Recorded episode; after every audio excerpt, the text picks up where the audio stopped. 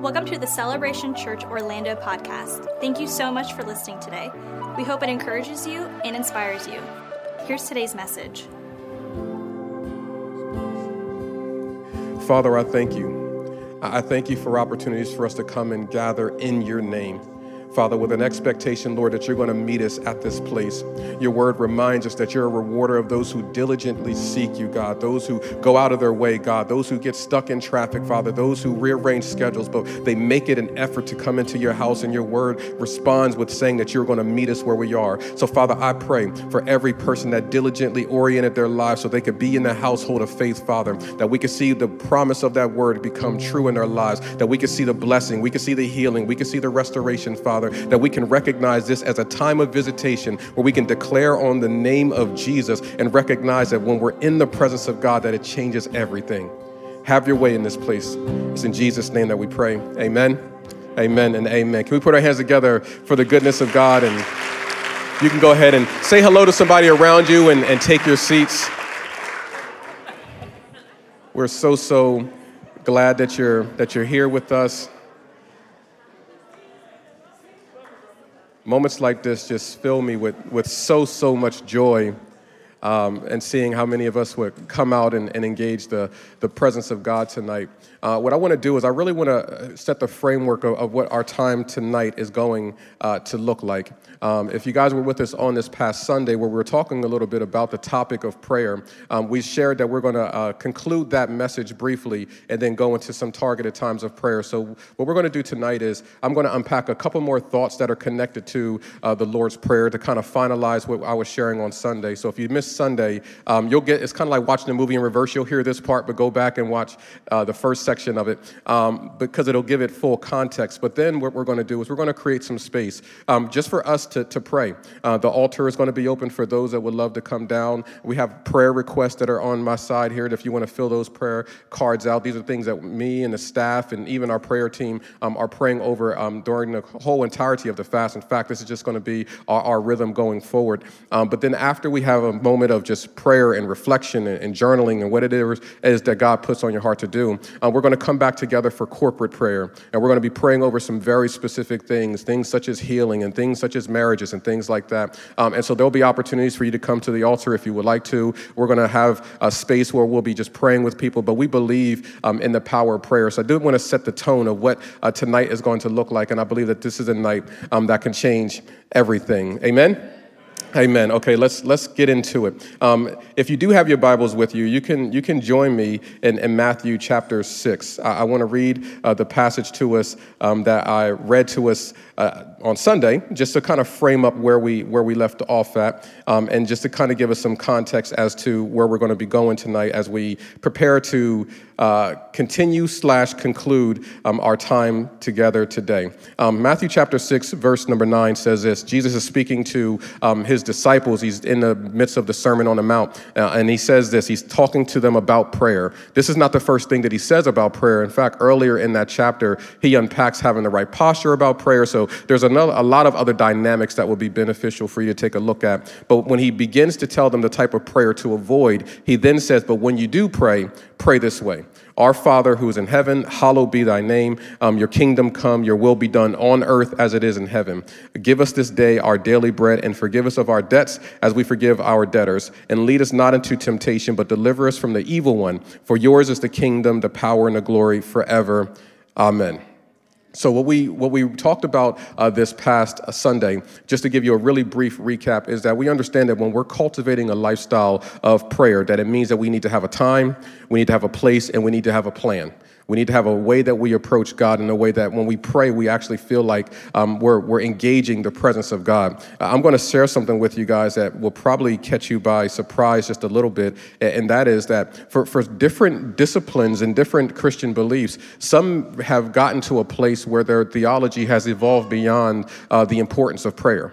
Um, because when you think about it, some people look at the unchanging sovereignty of God and that God is going to do what he's going to do. So men's prayers really don't move and change the hand of God because if God changes something, does that change his nature? And, and there's a whole lot of theological discussion on it. Um, and, and there's books written on it on both ways and on God's will being fulfilled. And, and, and I can argue both sides. And obviously, I'm a person that believes in the power of prayer, but I also think it's worth mentioning I don't believe that God would tell us to do anything that was pointless when we look in scripture, if God is telling us to pray, then there's a reason for it.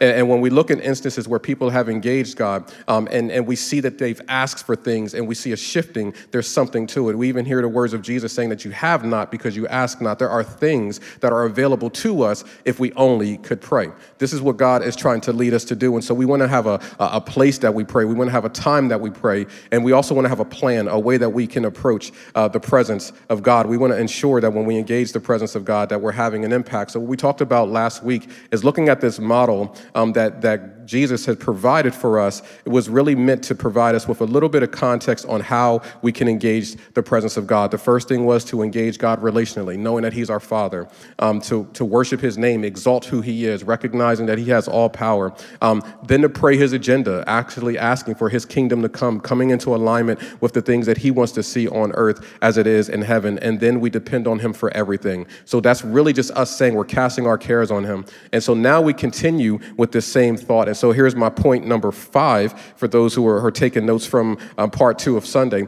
Um, forgive and be forgiven.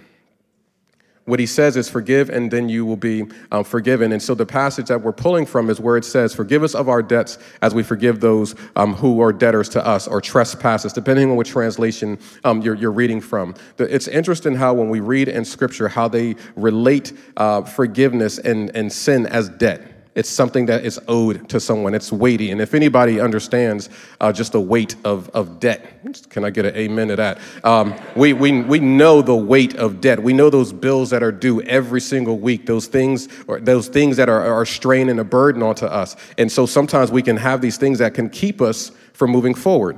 There's many things that I'm sure that as you're looking at what you make and what you owe, and there's a lot of times I know for me personally when I'm thinking, man, there's a lot I could do with this money if I didn't have to make these payments.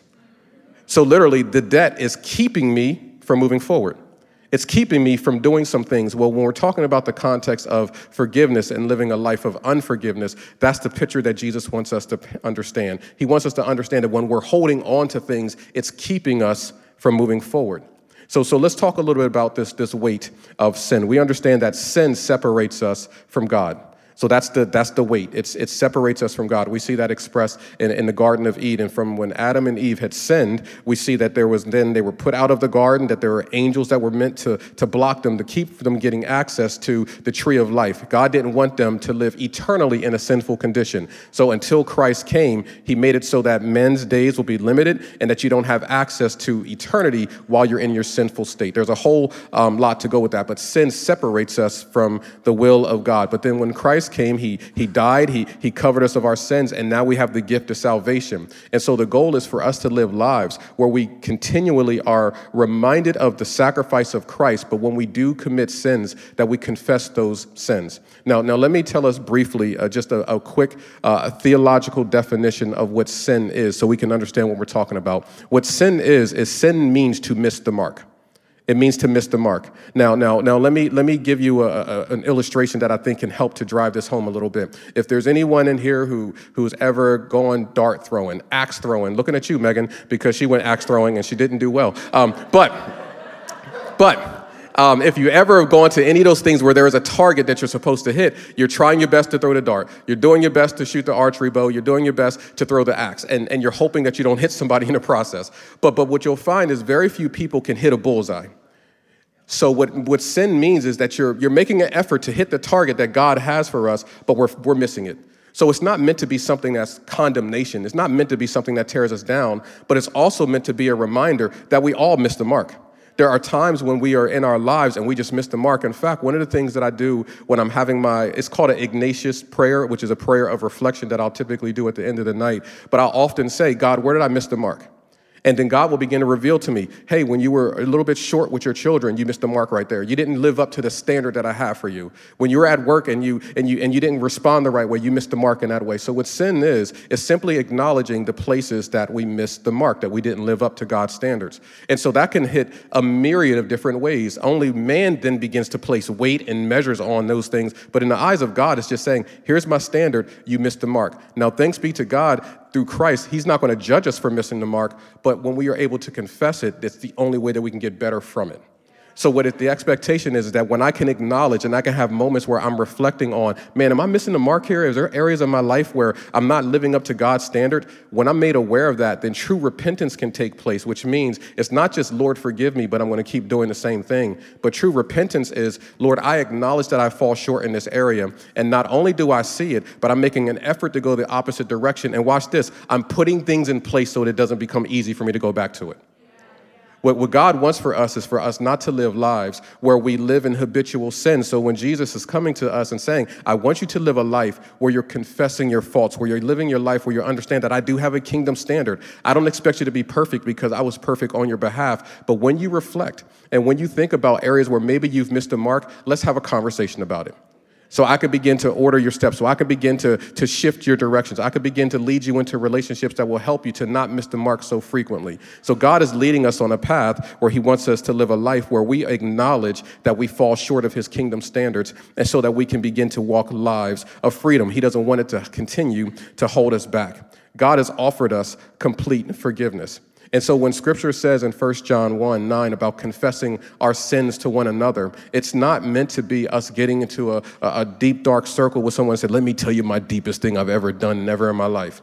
But, but what it is is, and, and we see this a lot in, in, our, in our men's group that, that, I, that I love. We're about to start groups up again. But what that happens, come on, somebody's happy about groups. Um, but what that, what that happened, what that looks like practically speaking, as we're talking about whatever lesson we're in, and we have space where we're having conversation around it, it's like, man, I'm struggling in this area. I'm having a hard time implementing this because my boss is very difficult. I'm struggling with, with walking in complete peace when I have an environment that is so toxic, man. Like, how do I, and all that is just conversations about how you can miss the mark sometimes. You see, it's not meant to be this, this dreary thing where you have to list your resume of sins and, and wait for people to judge you. It's just inviting people in in a, in a healthy community way that can help uh, to presence God in all of it. So, what I believe God wants us to do is simply to ask Him to check our hearts.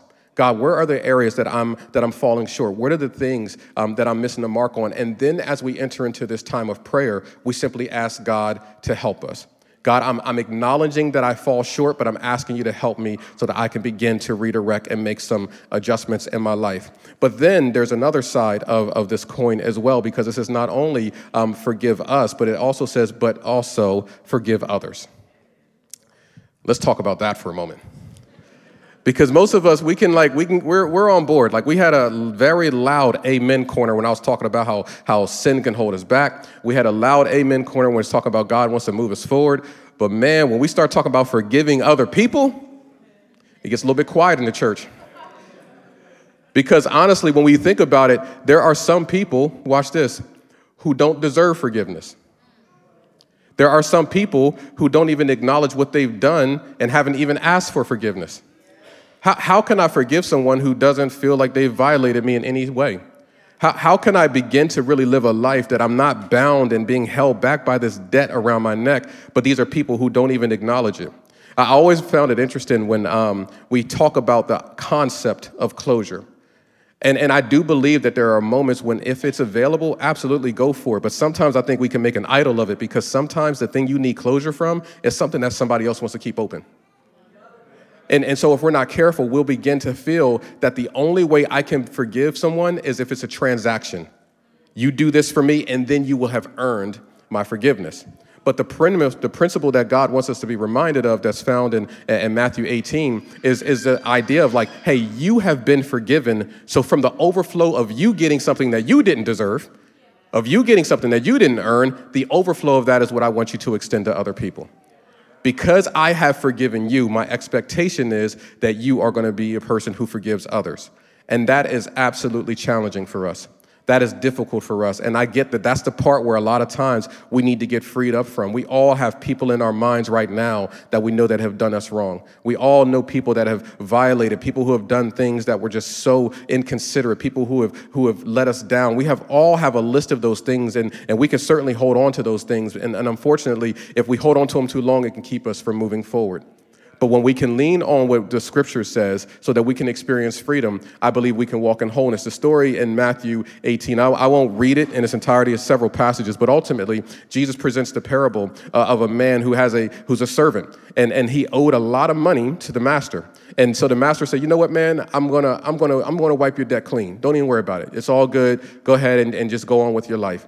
And then literally after he leaves that room, he goes and he finds somebody who owes him money and then throws him into jail. So Jesus says, like, you wicked servant, how dare you try to hold someone accountable for something that they owe you when I didn't do the same thing to you? Ultimately, what Jesus is saying, and I believe I have good authority to say that, he's saying, keep that same energy. The same way that you came to me looking for forgiveness is the same way that I want you to extend forgiveness even to people that don't necessarily deserve it. It's in moments of prayer where we can work through those things. It's in moments of prayer when we can come with humility, with honesty, and with sincerity into the presence of God that we can share where we are. And we can literally just tell Jesus, man, I'm struggling with forgiving this person. This is a this is a burden for me. I feel like they've they've done me wrong. I feel like this is a violation that is so hard for, for me to move on from. Uh, I'll tell you a story really quick, but I, I remember when um, the, the unforgiveness that was built up in my heart um, with my biological father. He left when I was four. I've, I've, shared that in different settings and, and maybe here, so I'll keep it brief. Um, but I remember just for years, I just had this unforgiveness in, in my heart. Um, and, and so oddly enough, he would call me on Father's Day. I'm like, I have nothing to say to you. Like it was just built up. My stepfather raised me from the time I was about nine, even until now. Um, but I remember there was a moment when my biological father had gotten sick, and, and I didn't know at the time that it would result in him in, in him dying. Um, but I remember my stepfather coming to me and saying, like, hey, I think you should go and, and make peace. We don't know what the next steps are going to be. We don't know if he's going to make it or not, but I think you should go and, and make peace. You should go and, and resolve it. And, and everything in me didn't want to do it. Um, but lovingly, he, he made me. And so when he forced me to go, um, he, he paid for the ticket. He, he kind of forced me to go. I remember going into uh, the room, and as I was sitting there with my dad in the hospital, and I just remember sitting next to him. And, and at this point, he's hooked up to these machines and, and, and all these things. I, I sat next to him, and I just, and I wasn't even really walking with God at the time. I had a God awareness like a God adjacent type relationship. I was I knew about God as a result of being raised in it, as a result of seeing my mom, but I, I didn't couldn't say I had a personal, intimate relationship with God. But I knew enough that I knew that I felt something that was on my heart. And what I felt was God just said, just sit down next to him and have a conversation. And as I sat down next to him, I just began to say, Dad, there's a lot of things you missed out on my life. You you you missed you missed when I got into my first fight. I won. yeah. Yeah. These are these are go muscles. I'm just gonna keep going. Okay, so I said, Dad, you missed my fight. You, you, missed, you missed my first girlfriend. You, there's a lot of key things that you missed in my life. But as I was confessing these things, I just felt the weight was coming off of my shoulder. I didn't realize that I had built up such resentment. I didn't realize that those things were things were in my heart because quite honestly, my stepfather had did a masterful job at compensating for those things. But there was still something I was holding on to. And as I began to just say those things out loud, it began to give me a measure of freedom that by the time I was done, I walked out of that room completely free. Now, now all of us may not have the ability uh, to, to do that. Maybe you can't stand in front of the person and confess that, but you have a heavenly father you can do that with. You can certainly come to the altar and just say, God, I'm wrestling with these things. These are the areas that my family has let me down, but I'm confessing them to you. I'm giving them to you with an expectation that I'm going to walk away experiencing freedom. Jesus says that it's important that when we engage God, as He breaks down this pattern of how we engage Him, that we engage Him looking for forgiveness, confessing where we missed the mark, but also acknowledging the areas where maybe we're holding resentment in our hearts so that we can live a life of freedom where the debt doesn't hold us back anymore. Amen? Amen. Okay, so here's the second thing that, that, that Jesus hits on in the context of, of today's thing. He says, now we're engaging into spiritual warfare. Because what he says is, lead us not into temptation, but deliver us from evil, or other translations say the evil one. Makes it very specific. It's not just a, a, a conceptual evil, but it's an evil one. That means strategic demonic warfare. Jesus is telling us, I want you to begin to recognize that there's some things in your life that you're facing and that you're dealing with that are literally spiritual strongholds Now, when we begin to talk about this idea of, of, of spiritual warfare, it, it, can get, it can get a little bit murky for, for all of us. And depending on our church background, depending on what influences we have, we, we all may have a different perspective and, and take on it. And, and while I respect and understand everyone's different position and doctrines, and certainly all the different denominations that have different ideas about it, I'm going to look at it the way that Jesus looked at it. I, have I've, I've concluded that there can be a lot of different perspectives on a lot of things, but if Jesus believed in it, then I'm going to believe in it. If Jesus spoke to it, then I'm going to speak to it. If Jesus said it, then I believe that we should be mindful of it. So Jesus begins to talk about this idea of entering into spiritual warfare. It's very important for us to understand that when we go into times of prayer, that we're also communing with God, but we're also engaging in spiritual warfare. Because what the Bible tells us is that we don't wrestle with flesh and blood. That, that means that even though we can put a name on whatever the thing is we're struggling with, that even though we can acknowledge the, the people that we can see these things working through, that ultimately what Jesus wants us to understand is that there are spiritual influences behind everything. So, this is why when he talks about making sure that we're not holding people uh, accountable, what it means is not accountable. When he says that we're not holding things against people, is because he's saying, because now you're about to shift into spiritual warfare. So, so if you make it about the person, you'll never get to the place where you're beginning to deal with the strongholds that have been established that are allowing these things to exist in the first place. So, yes, I want you to be a person that holds people accountable. Don't be a, a doormat for anyone, but let's also look at the root, and that root is always spiritual in nature.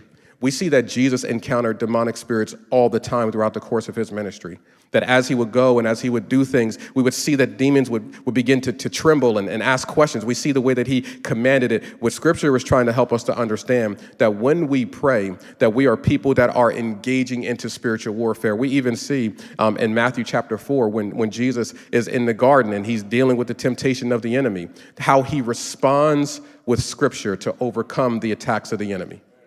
He responds with scripture. I, I want to I wanna say this to us, so let me read it to us so we can get this deep in our soul. That when Jesus confronted the devil, he did not confront him as God, he confronted him as a man with the word of God. That he didn't confront him with any super abilities beyond just being a person who trusted and having unbroken fellowship with the Father and armed with the Word of God. The reason why that's so important is because sometimes we can think that what Jesus did, we can't do. But he responds with scripture by saying, The very thing that I use to defeat the enemy is the very same thing that I'm putting into your hands. You have the ability to overcome this. What scripture says in Ephesians 6:12, which I referenced, is we wrestle not against flesh and blood, but against evil rulers and against authorities in unseen world, against almighty powers in the dark world, against, against evil spirits in heavenly places. These are the words of Paul. The, the, the biblical worldview of the people who wrote the Bible, they've clearly understood that we were dealing with some pretty strong stuff that comes against us we would often call it intelligent evil, strategic attacks in order to keep us from fulfilling our God given purpose. It can be hard for us to, to wrap our minds around it, but I want us to look at what Jesus says in John 10 10. He says that the devil comes to steal, to kill, and to destroy. That is the devil's mission statement. And, and I'm not saying that we over spiritualize everything. I'm not saying that when you get uh, uh, you get stuck at a red light, the train keeps you from getting to that appointment on time. That man, that's the devil. Like, I mean, who knows? But I mean, there, that, you, like, who knows? What, I, what I'm saying is, sometimes it just means get up earlier. So sometimes. So, sometimes it just means like, hey, I need to do some self reflection. However, what I am saying is maybe there's moments in your life where you just recognize, like, man, I, I feel like I'm, I'm dealing with some weight to this. There seems like I, I'm, I'm dealing with the same thing. I know that there have been times in, in our lives where, where Meg and I have, have just recognized, like, okay, this is not coincidence. We're, we're literally dealing with opposition in everything that we've established that we're going to set up for God.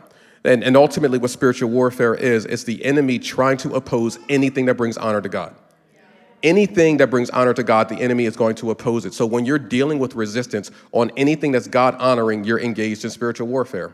That's with your marriage. Did you know that your marriage brings glory to God? Your singleness brings glory to God. The way that you live your life brings glory to God. The way that you steward your life when you're at work, it brings glory to God. Everything we do brings glory to God. So when we are moving and functioning and the enemy is opposing that, you're engaged in spiritual warfare. So it doesn't mean that we don't have a practical response, but we need to have a spiritual, um, we need to have spiritual authority in how we begin to engage these things. Understanding that we're in spiritual warfare. So there's a couple of ways that we can engage in, in spiritual warfare. In fact, we have a whole equipped class that we um, recorded online um, that goes in a lot more detail about this. That's already available on our YouTube page. So here's a plug for Equip. Um, if you if you didn't if you didn't get a chance to check it out, and I can see the amount of streams, most of y'all didn't check it out. Um, um, that's you know what I'm going to start doing is when people are like, "Hey, pastor, can I meet with you to talk about something?" I'm like, "Hey, did you watch Equip yet? Um, did you listen to my last message?"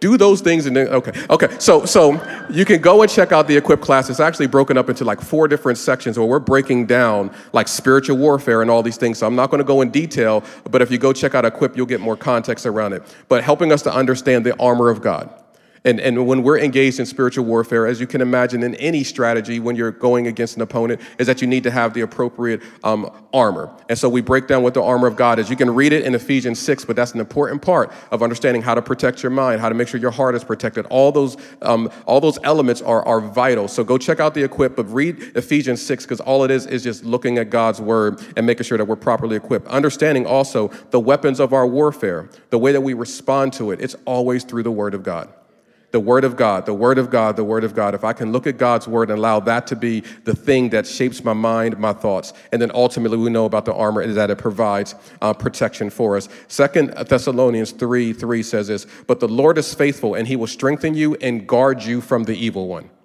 He will, he will guard you from it, but we have to make sure that we engage it with the right uh, approach. And, and here's, the, here's the third thing that I want to share with us uh, tonight express faith in God's ability. We want to express faith in God's ability. When Jesus is praying through the Lord's Prayer, he says, Deliver us from the evil one. Then he says, But yours is the kingdom, the power, and the glory forever and ever. Amen. What he's saying is that even though we have spiritual warfare, we have a lot of things we've talked about up to this point. We've interceded for people. I recognize you're my father. I, I recognize that I can have intimacy in this relationship with you, fear of no fear of judgment. We talked about forgiveness, but because forgiveness is such attached to people, he then leads us into understanding there's spiritual warfare connected to it. But then we ended on, but God is able. For thine is the kingdom and the power and the glory forever and ever. What, what Jesus wants us to understand is that he wants to end our prayer moments with him by reminding ourselves that God is able, that nothing is impossible for God. Because if we can be honest, man, I know I've been in seasons of my life where I've engaged in the presence of God in prayer, and then when I said amen, I didn't live my life like amen was real. Here, here's a plug for this upcoming Sunday. I'm, I'm actually going to be preaching on what the word amen means. Because what amen, never mind, I'm not gonna do it. I'm not gonna do it. I'm not gonna do it. I am not going to do it. I feel tempted to do it. But what I'm saying is that amen is more than just saying a word, it's about how you posture yourself. It's about coming into agreement and alignment. Megan, you better get this mic from me, girl, before I start going into this thing. Okay, y'all need to come here. Y'all need to come here on Sunday. We're going to be preaching about the power that comes with when we declare amen. What are we saying? It's more than just amen. It's I am I am in agreement and I'm in alignment with what God says. But a lot of times when we say amen, our amen isn't with authority, it's with a whisper. Amen. And we walk away feeling just as hopeless as if we didn't just get finished casting our cares on the eternal creator of the universe. What he wants us to do is when we pray and when we come to him, that we end our prayer acknowledging, God, you are able. There is nothing too hard for you. Come on, somebody can put their hands together. Yes. Well, praise God. Okay, let me read this to us. Jeremiah 32 17. O sovereign Lord, you have made the heavens and earth by your strong hand and powerful arm. Nothing is too hard for you. I want to read that to us again. I want you to get this deep in your heart. O sovereign Lord, you made the heavens and the earth by your strong hand and powerful arm. Nothing is too hard for you. Imagine when we go into the presence of God and we're praying, we pray understanding that this is the creator of all things and nothing is too hard for him. That even though I know that I'm dealing with a dead situation, but we're seeing through the character of God, we're seeing through the ministry of Jesus that he resurrects dead things. We see that nothing is too hard for him. The reason why the significance of the Lazarus miracle really hits us different is because what we're seeing here is that there's different stages to death. There's the stage of death, which is a fresh death. And we see when Jesus begins to resurrect people, we see that he's resurrected three different people, and they were all at three different stages of death. But Lazarus was considered to be the worst because at this point he was decomposing and smelling. But Jesus is saying, like, no matter what degree of death you may be experiencing, nothing is too hard for me. That means that no matter what measure of despair you may be walking through, nothing is too hard for me. So whether that thing just breathed its last breath or whether it's been dead for years now, nothing is too hard for me. This is what we engage in when we go into moments of prayer with the, with the presence of the powerful God, is understanding that regardless of whatever is said, nothing is too hard for Him.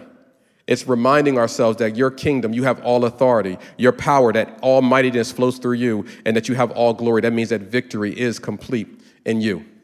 This is ultimately what it means to enter into this space of, of prayer with, with God. And so, what I want to do is, I, want to create some space. Now that we've been uh, equipped with a little bit more information on what does it mean to really engage in the presence of God, uh, Pastor Lindsay is going to come up and she's going to lead us in just having some worship in the background. But, but here's the thing this is not a worship night. We're going to have that in, in a couple of weeks. What this is, this is a prayer night. And what prayer is, is it's meant to be a place where we engage God relationally.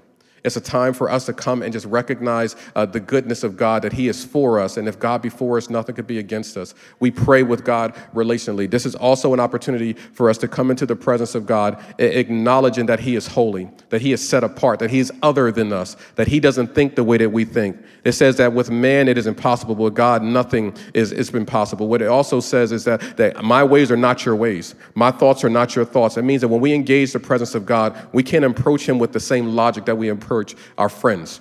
That he's other than us. He's outside of the way that we think. And so we have to recognize that he's holy and that he's different. We have opportunities to, to do that. But then we begin to pray for his will to be done. Jesus' ministry was the beautiful crescendo when he was in the Garden of Gethsemane, where he began to recognize what he wanted, but he submitted his will to God.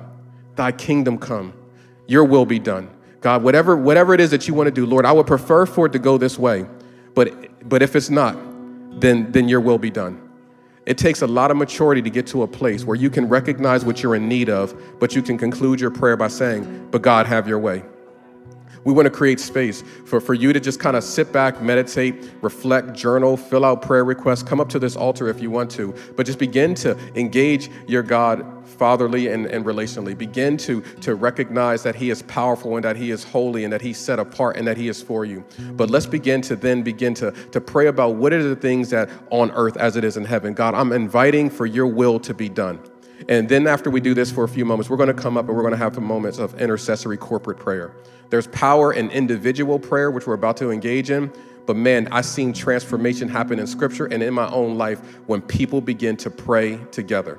And this is where we're going to begin to really see just a lot of the presence of God beginning to move. And, and I believe for healing, I believe for breakthroughs and all types of things that take place. So, so what I want us to do is, as Pastor Lindsay leads us, is let's, if you need space, take space. If you want to journal, journal. If you want to read your Bible, read your Bible. But here's what I want to ask you to do try your best to refrain from the distractions that are easy to pull us away don't that that that the score of the magic game i can tell you what it i can't tell you what it is but i can tell you how it's going to end